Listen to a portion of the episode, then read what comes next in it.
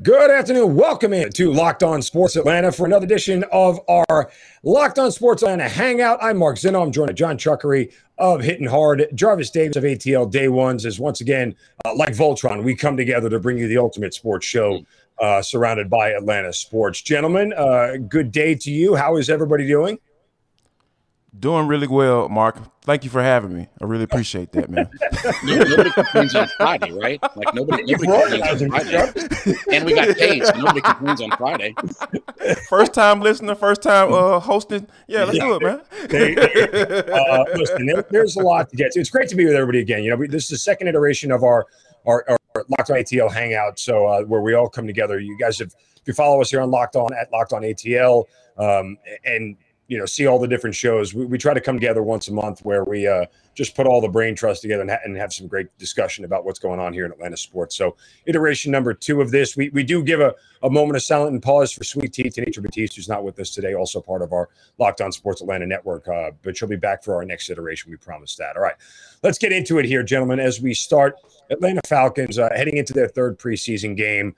Uh, and, and I guess, I mean, I think the Deion Jones thing itself is, is a whole different conversation that we'll get into later, but you know, I am somebody, and I've said this routinely on A to Z, like I don't look for anything in preseason games. Like I don't care. I don't think there's anything to glean from this stuff. I, I don't, I, I don't have much. Uh, I don't think there's much translation for what I see in a preseason game to the regular season. But there has only been kind of one thing that I've really been monitoring and watching that I saw from the first preseason game to the second preseason game, and at least in the second preseason game, I saw quarterbacks who stayed in the pocket and didn't run. Because at the end of the day, you know, the best playmaker on this offense is Kyle Pitts. The second best playmaker may be Drake London. The third best playmaker might be Cordero Patterson. You know who I know the best playmaker isn't? Marcus Mariota or Desmond Ridder. So it's their job to get the ball in the hands of their best playmaker, and I want to see more of that than anything else. Taking off and running for six yards on third and five, that's great. It's wonderful. But it's not a recipe for winning four quarters of a football game. You've got to get the ball to other people who can make things happen. And for me, that's the only thing I really care about from an offensive standpoint. Well, also, too, is you got to be able to block for those guys, too, right? I mean, that's the other right. thing. Like when, yeah. when I when, the, the thing that I've really watched is tell me what our offensive line is going to look like, right? I mean, you know, we're still – there's one position left, that's center. And I was here, and Jarvis was here when it was James Stone and Mike Person. And literally, they couldn't, when Matt was in shotgun, they literally couldn't snap the football to him. He had to have a baseball glove and scoop it off the turf. You don't want to be bad, you know, at certain positions on your offensive line. So the center battle to me, which Arthur Smith's made it clear, we're not going to know what's going to happen with that spot until we get into game week. But I want to see somebody take the lead in that. I want to see somebody go win it. Right now, nobody's going out there and winning it. It's attrition right now that's happening at, at center. Yeah, uh, uh, McGarry's won the right tackle spot. He's legitimately won that, you know. Wilkinson, I think by default, is left guard. But nobody's tried to win the center job. I want to see somebody go out there and run somebody over at that spot and, and tell me that they want to win the job. So I'm with you, Mark. I mean, I don't want my quarterbacks running all around. Part of that running around was because they're going to get their head caved in if they don't run around and get something done. And I think that's one of the reasons why Arthur Smith's offense kind of fits what he wants. These guys want to fit what he wants to do as far as Desmond Ridder and Marcus Mariota, because let's face it, like Arthur Smith has had success with pretty mediocre quarterbacks in this league, right? Because I think that he's an excellent play caller. I think he puts his quarterbacks in situations where you're they're going to be able to have easy have easy decisions to make. If it's not there, one to two reads, and then then you take off with the football, because that's going to help your offense, going to help move the chains, keep your defense off the field. I think all of those things are part of Arthur Smith's plan for this offense to be better. So, but I, so, but I do think there is something that you can glean from preseason, right? Because I think that I think I've seen, you know, Matt, Matt Hennessy kind of take the reins with that with that position, because we don't necessarily have been really calling his name, right? We like we we saw last year there were a lot of leaks up in the middle. Like we saw Matt Hennessy, damn Matt Hennessy, damn Matt Hennessy, holding. Penalty, you know, hold a dude if you're going to get beat like that. I just we think we saw a lot of things last year, and I don't think we necessarily seeing that. But I think Drew Dahmer did have a solid game this past this past past week, but there still was some things that I think he needs to get better on. So I'd rather get a guy in there that you don't necessarily call his name for anything bad. And if, if that's the case with offensive linemen, that's all you really ask for. I mean, Mark, you know, let, let me say one thing, Mark, right. to you. You know, but besides having uh, Derrick Henry and Ryan Tannehill, you know what else Arthur Smith had? He had Jack Conklin and Taylor Lewan and guys like that to just run people over. Some dudes. You know, it, it's yeah. easy to have a great running game when those guys are leading the way up front too. Yeah, and to your point, like I, I have resigned to the fact from the offensive line. This is on Arthur Smith. He's got to scheme his way out of this. That, yeah. That's all you can do. That's, that's fair. That's yeah. all he can do. Like it, it, you know what you're working with. Every offensive coordinator, every play caller in the last three seasons in Atlanta has understood that this is a major deficiency from a talent standpoint. Save left tackle. Uh, you've got questions, and maybe McGarry's getting a little bit better, but you've got questions across the board on the offensive line. So from that standpoint, it's on the coach and the coaching staff to be able to figure out a way to get positive yardage uh, and and not get yourself in third and seven every time because you're getting stuffed in the run. I, I don't know what that answer is. It may be very tough. It may, it may be a situation that they are going to struggle with. But at the end of the day, there is so much more, I think, in general on Arthur Smith this year than it is on the talent. And this is the guys, I can guarantee you this will be the post-mortem conversation we'll have on the twenty twenty-two season. You know, there'll be somebody like me saying, I got to blame Arthur Smith. He knew what he, he knew what he had talent-wise. He knew he, he couldn't scheme out of it, couldn't do, push the right buttons. And people will say, well, when he gets better talent, he'll be able to do that. Which came first, the chicken or the egg, right? Are you a good yeah. coach because you know how to scheme, or are you a good coach because you have good players? And and I think that'll be the post-mortem conversation on this season. I have to trust that Arthur Smith, if he's as good as we think he is, and he's as talented as we think he is of a head coach, it goes beyond having Taylor Lewan, Jack Conklin, Derrick Henry, Ryan Tannehill, right? Like there's got to be some measure of it's got to go beyond that, because I feel like he would have been exposed a little bit last year because he didn't have any of those guys last year. And for good, better, and different, they still managed to win ten games. And I don't think it was all Matt Ryan. Like I, I know the quarterback matters, but Matt didn't win seven games on his own. There were other things that went on in those games that helped him win. Well, they were – the big difference is look at what they were in one-score games. They were dreadful yeah. under Dan Quinn in one-score games, and they Terrible. turned that around in a year. So I'm with you, Mark. Look, there'll be some regression here this year, though. Right. We're, we're going to learn more about Arthur Smith and Dean Pease and what those guys can do, because they don't have all the talent. They don't have all the players that they want out there. They are going to have to coach better. And look, Arthur's trying to learn too. Look, he's going to have to be better. Timeouts, clock management, all the stuff that Dan never got better at as the, as the years went on. They were just as bad in year six as they were in year one and all that. So he's going to have to figure out some things as well. But I'm with you. They part of why they won seven games last year is they did coach better, you know, and they were, you know, look, say what you will under Dan. They were awful teams in the second half of games. If you look at their third quarter scoring and where they ranked in the N F L and how many points they gave up, they would come out of halftime and they would get run over by a lot of teams. They changed that, and they changed up their, you know, dynamic in one-score games. So I'm with you. They're going to have to coach a lot better this year if they are going to be competitive. I don't know if they can even get the seven wins or not, but if they get the six or seven wins, hell, Arthur Smith might be the coach of the year in the N F L. If they, I, I, I said the same thing. Look, if they, yeah. if they, with this roster, which generally everybody agrees, even though I don't, it's one of the worst in the N F L. Like it, th- there was a position grouping thing done by. Uh, by E S P N dot com, every Falcons position group, with the exception of corner, tight end, and D-line, which obviously is A J Terrell, Kyle Pitts, and Grady Jarrett, was in the bottom five, if not dead last. So yeah. if, if Arthur Smith can get this to a six- or seven-win team with Marcus Mariota at quarterback, that is the coach of the year job, if you ask me. I, I, I wholeheartedly agree, because the, and the thing that, you know, I think um, Chuck made an uh, interesting point, because – The diff- the biggest difference between this coaching staff um, from and from Dan Quinn's staff is that these guys are going to make adjustments by hook or by crook, whether they were wrong or right in coming into a preparation for something. And and I think the prime example of that is when the uh, Arthur Smith decided to play the starters this year, because he he decided not to do that last year. And he's saying, you know what, that was a mistake. I understand what it is. Now, you know, whether or not that would have helped us beat the, the, the Philadelphia Eagles in the opener, I don't know, but I know that I need to have my guys out there to kind of see what you yeah, have a good idea of what you're going to go into, right? Joint practices are also that. I mean, people, why yeah. do they do the joint practices yeah. are where the ones get all their reps, so I can play the twos and the threes in an actual game and get more game tape on them per se, because right.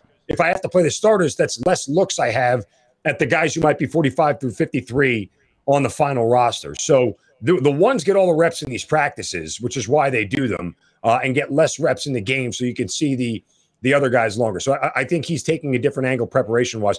Let's see if it pays dividends week one against the Saints. You know, I mean, I I, I don't know that necessarily it will. However, comma, uh, I am taking the Falcons with the points in week one, uh, mm. which is a Uh, there's a trend there, guys. There is a trend. You okay. know, you can find, All you right. can find trends.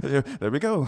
You can find trends on this stuff at bet online dot net. It's the fastest and easiest way to check in on all your betting needs. Find your favorite sports and events at the number one online source for odds, lines, and games. They have reviews and news on every league. Obviously, Major League Baseball winding down. They're going to start heading to the playoffs. Get some great info there. N F L winding up as we are talking about. N B A right around the corner. N H L, combat sports, esports, and even golf. BetOnline continues to be the top online online resource for all your sports wagering information. Live in-game betting, scores, and podcasts, they've got you covered. Live in-game betting is a lot of fun. You don't have to be an expert at it. Um, there is really, really no secret formula. You just kind of watch the flow of the game and try to be predictive about what's going to happen. So you can head on BetOnline today. Use your mobile device. You can learn more about the action happening today. BetOnline, where the game starts. Uh, and wrapping things up here, guys, on the Falcons, just – it'll be interesting to see how this team starts. They have a very, very tough schedule. No one's going to be surprised if they struggle from a win and loss standpoint. But I'm not measuring win and losses for this team. I'm just measuring competitiveness. Are they competitive in games? Can they keep them close? I think that's really the only thing that matters. Yeah, going out on the West Coast early on when you got back-to-back West Coast games, that's not good for any team in the N F L to, to have to go out to L A and Seattle early on. But I'm with you. I mean, look, I, I, I've got to see I've got to see that there is some kind of style and philosophy to what they do, and are we going to be better? So, look, if, if they're another eighteen-sack team, this thing will be, you know, they'll be they'll be drafting in the top one or two or three next year. If their quarterback play just falls off a cliff, they'll be drafting in the top one or two or three. And I think that that's the one of the things that you have to kind of keep in mind is like the, that the progression of the defense, right? Because, I, like you said, if they're not sacking the quarterback, they're not doing anything. They're not getting better. And and then that's from a, then you got to start questioning the personnel evaluation, because if you're not if you continue to bring in guys and using second and third round draft picks on guys that can't do what you drafted them to do, that's when you start to have another conversation, and yeah, I don't think I mean, we want to have that this early.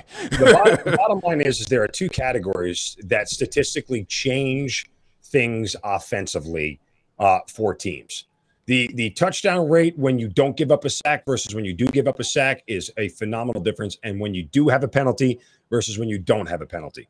Um, and the analytics nerds really dive into this, what happens when you have a penalty on or a sack on an offensive drive and what it does to impact it versus what happens when you're clean. So we'll see if they can control the things they can control in those areas. All right, let's, sh- let's shift gear- gears here to the Atlanta Braves as they continue their march towards the postseason here. And, uh, you know, look, uh, if you if you were to talk to us back on May thirty-first, nobody might have ever thought we would have been here. Uh, but here we are, you know, the Braves sitting there, striking distance of first base, First base, first place, and uh, getting ready to go into a, to a big weekend series here with the Cardinals. Um, look, here's here's the thing with uh, the Braves right now. They have what we call good problems, right? Two games out of first right now, but they have a lot of guys who can play and a lot of guys who are hitting and hitting well. And how do they get them all in the lineup? That said, I, you know, you guys know me. I, I love to throw out hypotheticals and, and, and debate and everything else. I just toss this around because of the way Vaughn Grissom is playing as of late. And it's a problem that Brian Snitker is going to have to deal with here in the next thirty days when Ozzie Albies comes back. Uh, what do you do with Vaughn Grissom and where does he play?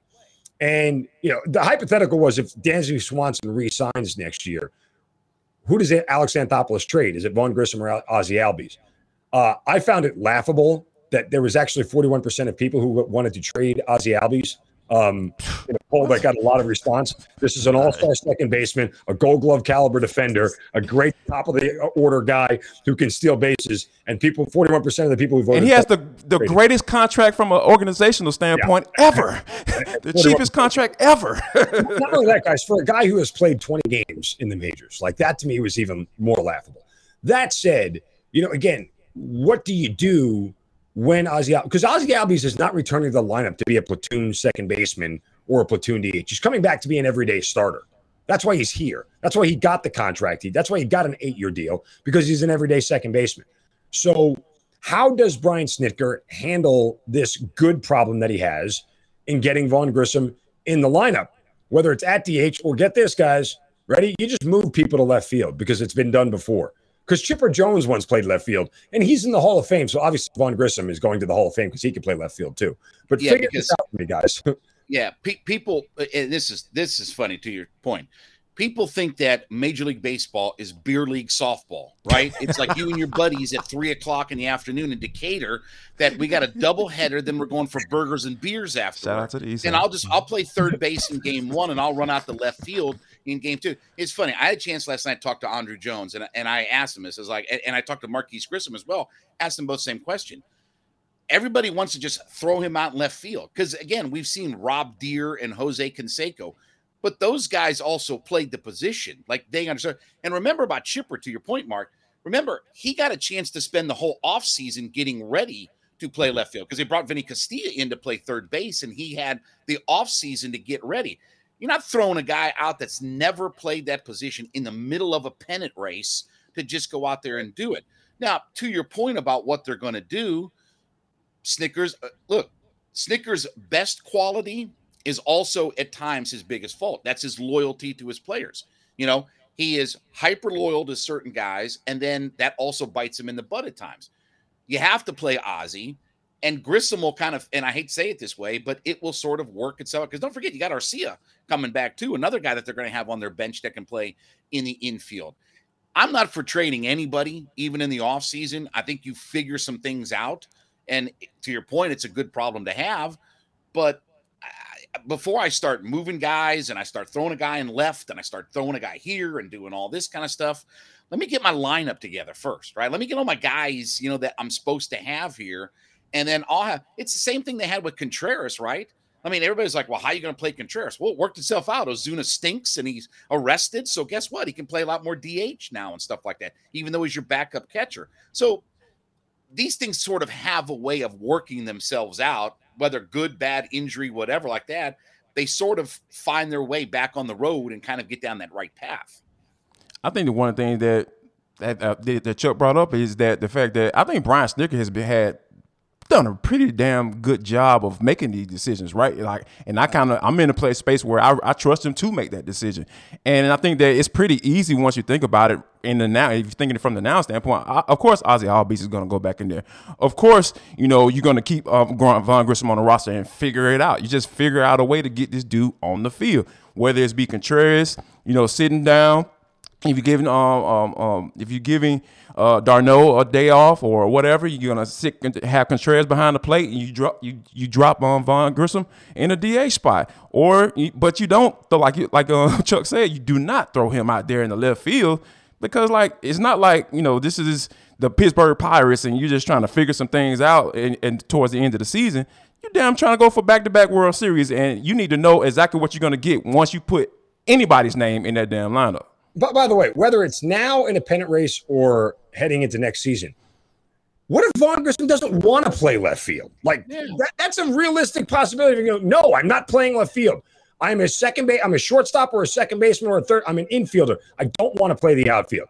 Okay, that's okay for him to say that. Like, it's not against the rules. And people, well, he's not a team player. Now we should trade his ass. Like that. I mean, I, I, you know, like he's allowed to not want to play the outfield and learn a new position. And everybody naturally thinks, well, if that's what he has to do to stay in the bigs, and that's what he has to. No, he doesn't have to.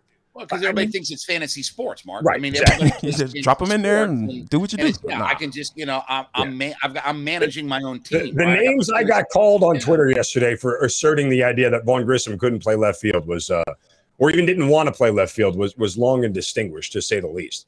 Well, because Let me they're going to go down to Decatur. They're going to Decatur with their buddies on Saturday, and they're going to play softball. Really. And then they're headed over to Grindhouse or Lucky's to go get some burgers and beer. And look what we did on Saturday. Yeah. Hey, listen, man. If, if you can do it at beer league softball, everybody can. That do sounds it. like fun, right there, uh, Chuck. Yeah, yeah. We're going to do a hangout at a beer league softball. I, I, I think. Let's I, do that.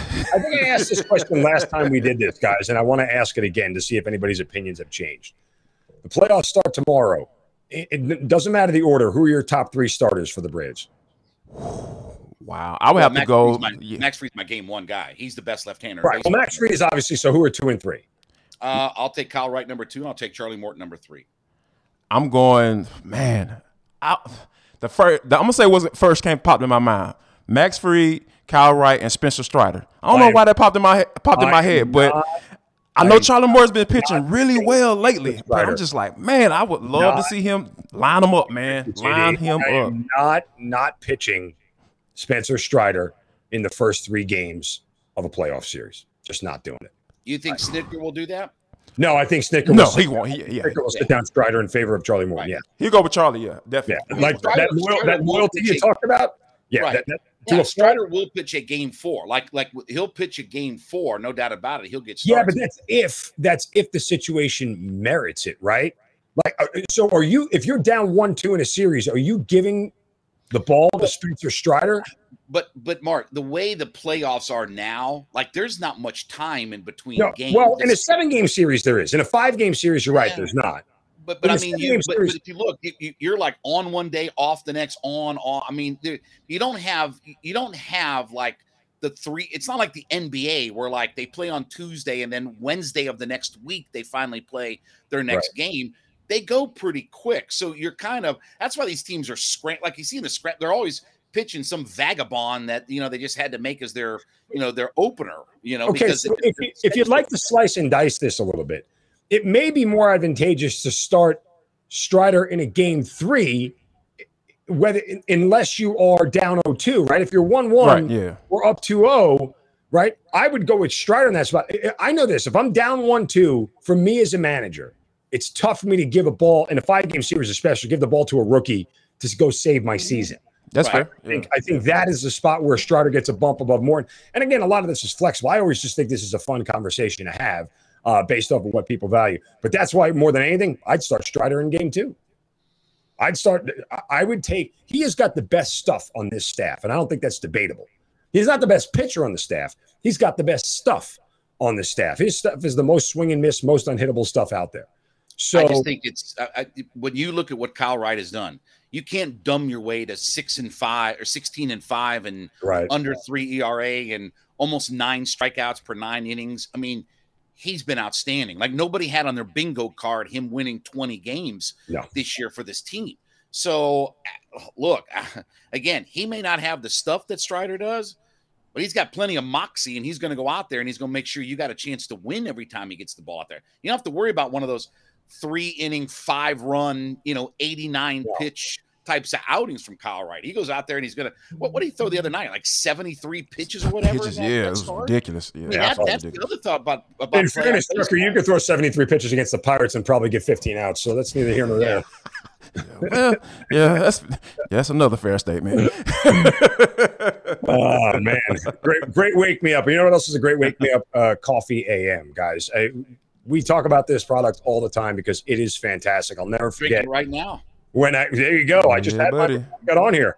Um, I'll never forget when the box came to my house and I opened it up and the smell just like hits you straight in the face. It is the wasn't that the, was that not the greatest it was, thing ever? The whole house smelled like coffee.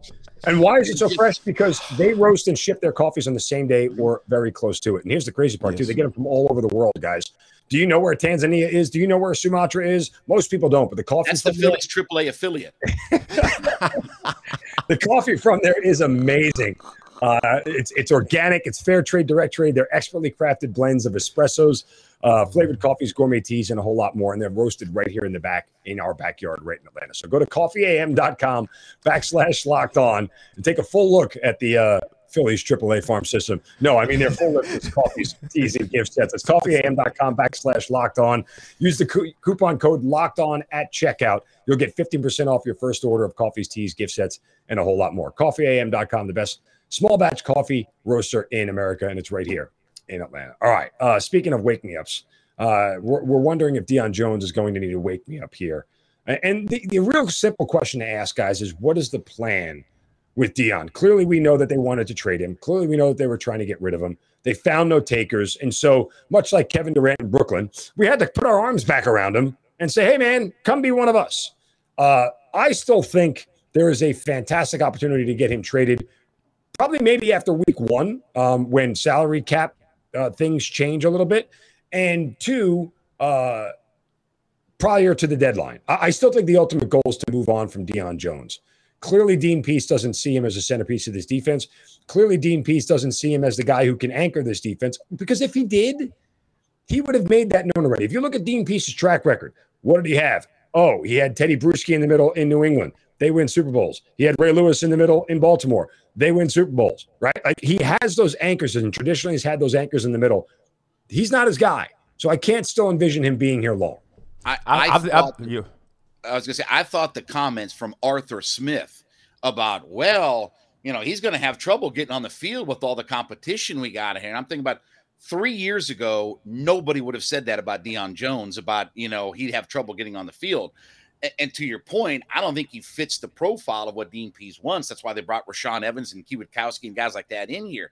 But the idea that the head coach came out and said, and this is a guy who, let's face it, for a handful of years has been one of the stalwarts on your defense. I mean, three, four years ago, he was looked at as the ideal linebacker in the N F L. Now you're talking about cover.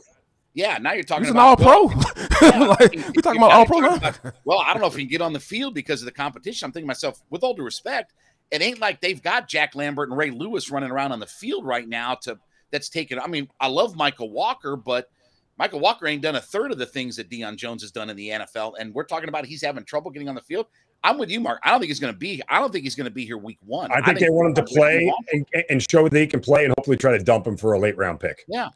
Even Dean Pease said coming in, coming into the season when they were getting ready and having those uh, press conferences and everything, he said that himself. He was like, I looked at Michael Walker. I knew last year, once the season ended, that I knew that Michael Walker was going to be my my signal caller going into the season.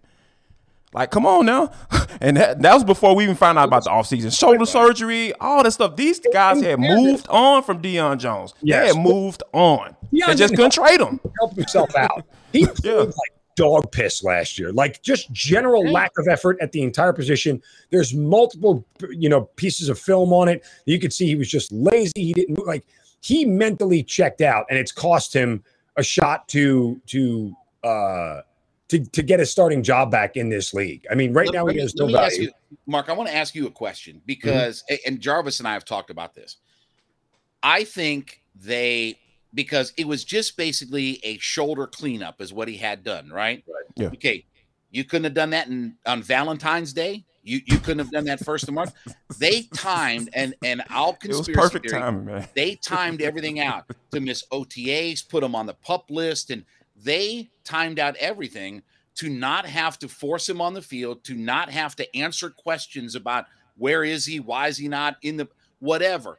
They timed all this out for a reason. I don't think they just arbitrarily said, okay, now go get your shoulder cleaned up. And, and you know, because they could have done they could have done that again on Valentine's Day. That could have been his Valentine's Day present. They could have done it the second week of January for crying out loud. Yeah, easily. Yeah. Yeah. Hey, Happy New Year. Get your shoulder cleaned up. I mean, they could have done it any time that they wanted, but they but everything waited well, until, oh, yeah, now it's mandatory minis. Now he's going to get his shoulder cleaned up. Well, and, and to, your, to your point, I mean, he didn't go through the team for this surgery. Like, this right. wasn't done by the team doctors. This wasn't done through the Falcons. He went on his own to go get this thing cleaned up and told the Falcons after the fact about it. So that in and of itself lends to conspiracy theories as to why you did that when theoretically, you know, you you have health insurance, you know, from your team, and they're supposed to take care of all this stuff so they can track it all. Um, that in and of itself, when you go rogue like that and find your own doctor, you have a bad relationship with the team. That's at a minimum, that's what that means. You don't trust the team doctors. You don't trust the trainers. You don't trust the staff that you're going out to somewhere else to get this thing done. Um, so I agree with you. And yes, the timing of it was absolutely, absolutely planned um, to do it. And I don't necessarily know if it's about, um, you know, missing O T As as much as it was about, like, you're untradeable when you're hurt. You really, it's really, really hard to trade a player. And so they, he waited until March when after when free agency hit and everything else, that all the chips fell where they may and everybody had somebody.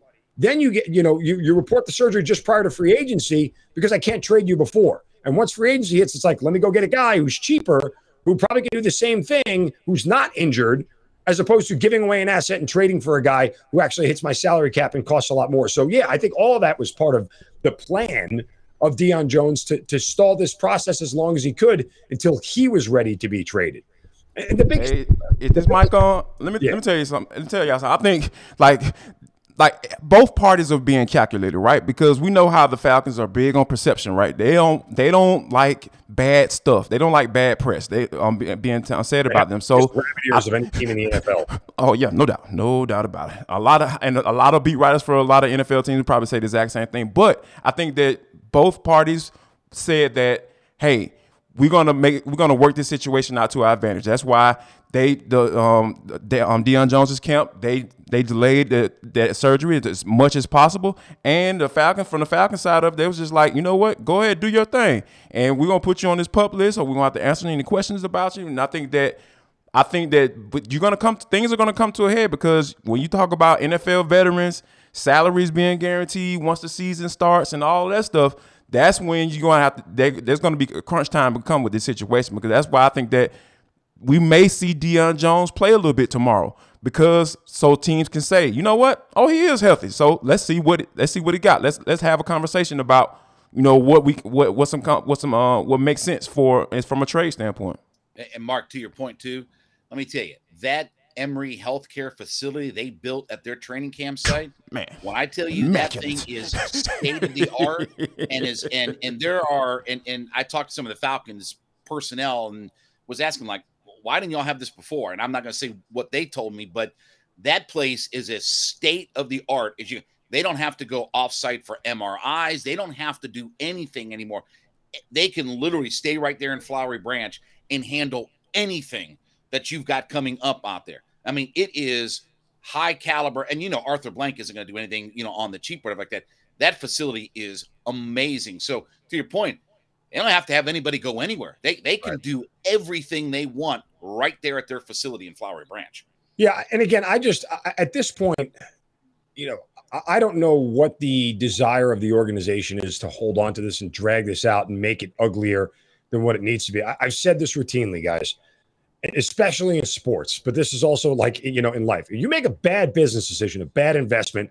The minute you know it's a bad investment, cut bait and get the hell out. Right. There's no reason to double down on a bad investment or a bad business decision by dragging it out even longer. The minute you know a coach doesn't work, fire him. The minute you know a player is done, get rid of him. The minute you know that something doesn't work from a marketing standpoint, stop doing it. Like, there's no reason to continue to drag. All it's going to do is be a cloud over the, you know, when you're saying we hope a guy isn't a distraction, he's already a distraction. Like, you've already hit the point that it's a distraction when you have to announce out loud, we hope we don't think he's going to be a distraction. You're distracted. So, like, none of this ends well, and we all know how it ends. What the hell are you waiting for? Just cut Coughlin's the guy law.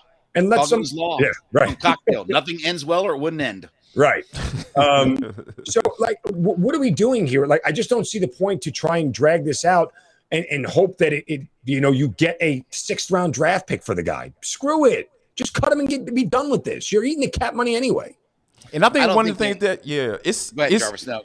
no, I'm just going to say that, you know, I think it was like the number was, I think they will only save one million dollars really? if yeah. they were to cut him. Like, I mean, like, like you said, because what's the best compensation? Like Mark said, a six round draft pick. Who gives a crap about a six round draft pick? You've moved on. You, I don't think they want the, I think, part of it is what you guys said. I don't think they want the P R hit of saying, well, we just cut Deion Jones, who's been a stalwart for your defense. And let's face it, when when you interview Falcons players, there were like three guys. You you talked to Grady, Deion Jones, Ricardo Allen. For years, that's the guys you, right. you talked to. He's been mm-hmm. one of the faces of your franchise. Um, good, bad, or otherwise, say whatever you want about it as a player. But he's been one of the faces of your franchise and one of the mouthpieces. And the idea of just cutting him for no compensation or whatever, I don't think they. I don't think they want that look. I don't think that they. I think that's part of it is they just don't want the. You know, it's you know, it's the worst look when Deion Jones, after he does finally get cut or traded, comes out and, and dumps on the organization and everything that they did wrong. Oh, yeah. That's an even worse look. Yeah, and put him in a bad spot to be able to latch on with somebody else. So yeah, I, I mean, just Dan Quinn, just make the call. I mean, Chuck, oh, go ahead and call D Q up yeah. and tell him, like, hey, man, come get your boy because yeah. everybody want to move on, and yeah. it's time to go ahead and make this situation right, man. for, for, for an organization, if you're worried about the bad look for Deion Jones over the bad look of Deshaun Watson and Matt Ryan, uh, oh, God. Deion Jones isn't a bad look. So let's just forget. And this is why I, sometimes this, this Falcons P R team is so bad. It's a bad. Sweet sixteen party compared to the Deshaun Watson case. The communications department lacks so much. Like, you can't get much of a worse bad look than dumping the best quarterback and the best player in your entire franchise's history for a guy who had that going on with Deshaun Watson. Yep. Like, you don't get a worse look than that. What, what are we Mark, I'll say, I'll say this, Mark, and I've said this consistently. The Falcons didn't move on from Matt Ryan. Matt Ryan moved on from the Falcons. Matt yes. Ryan said, you know what? Let me go find me a better spot. Let me go find me a new place. That, because I'll say this. ten years ago, Arthur Blank wouldn't have gone down that road to go get a Deshaun Watson. He wouldn't have done it. He nope. Say what you will about Arthur. A decade ago, when he was still kind of without the cancer and without where he's at in life and all, he wouldn't have gone and, and gone for a move. Even if he needed a quarterback, they wouldn't have gone down a road like that. Now, no, never. A, he had a, a quarterback different... go to federal prison, Chuck. Of course he wouldn't yeah. make that decision. Yeah, exactly. Yeah. No. And, and by the way, no, by the way, no, no, no. When that guy got out, the first thing he did was sue that quarterback. First thing he did with Mike when he got out of prison was he sued Mike money. to get all that, all that, um, money all the back, bonus yeah. money and everything back to get the money mm-hmm. back from him. He sued the guy. Oh yeah. Yeah, Arthur Blank, uh, yeah, yeah, he's definitely in a different headspace now, you know, in, in point, comparison back in the day. Yep. All right. At this point, the optics don't really matter. Like, no. execute, you know, like if you're focused on optics, and, and I get your point, Chuck. I mean, about, you know, cutting a guy that you, you paid twenty million dollars to a year and everything. Like, I, it's. But, but I'm with Mark. I'm with you, though. I'm, I'm, look, if, if he can't fit the scheme, what's the point of having him, right? I mean, Bill Parcells said, if I can make my fifty-third spot on the roster better, then I go do that. So I'm I'm with you. I'm just telling you what I think from part of what the Falcons right. themselves think about this.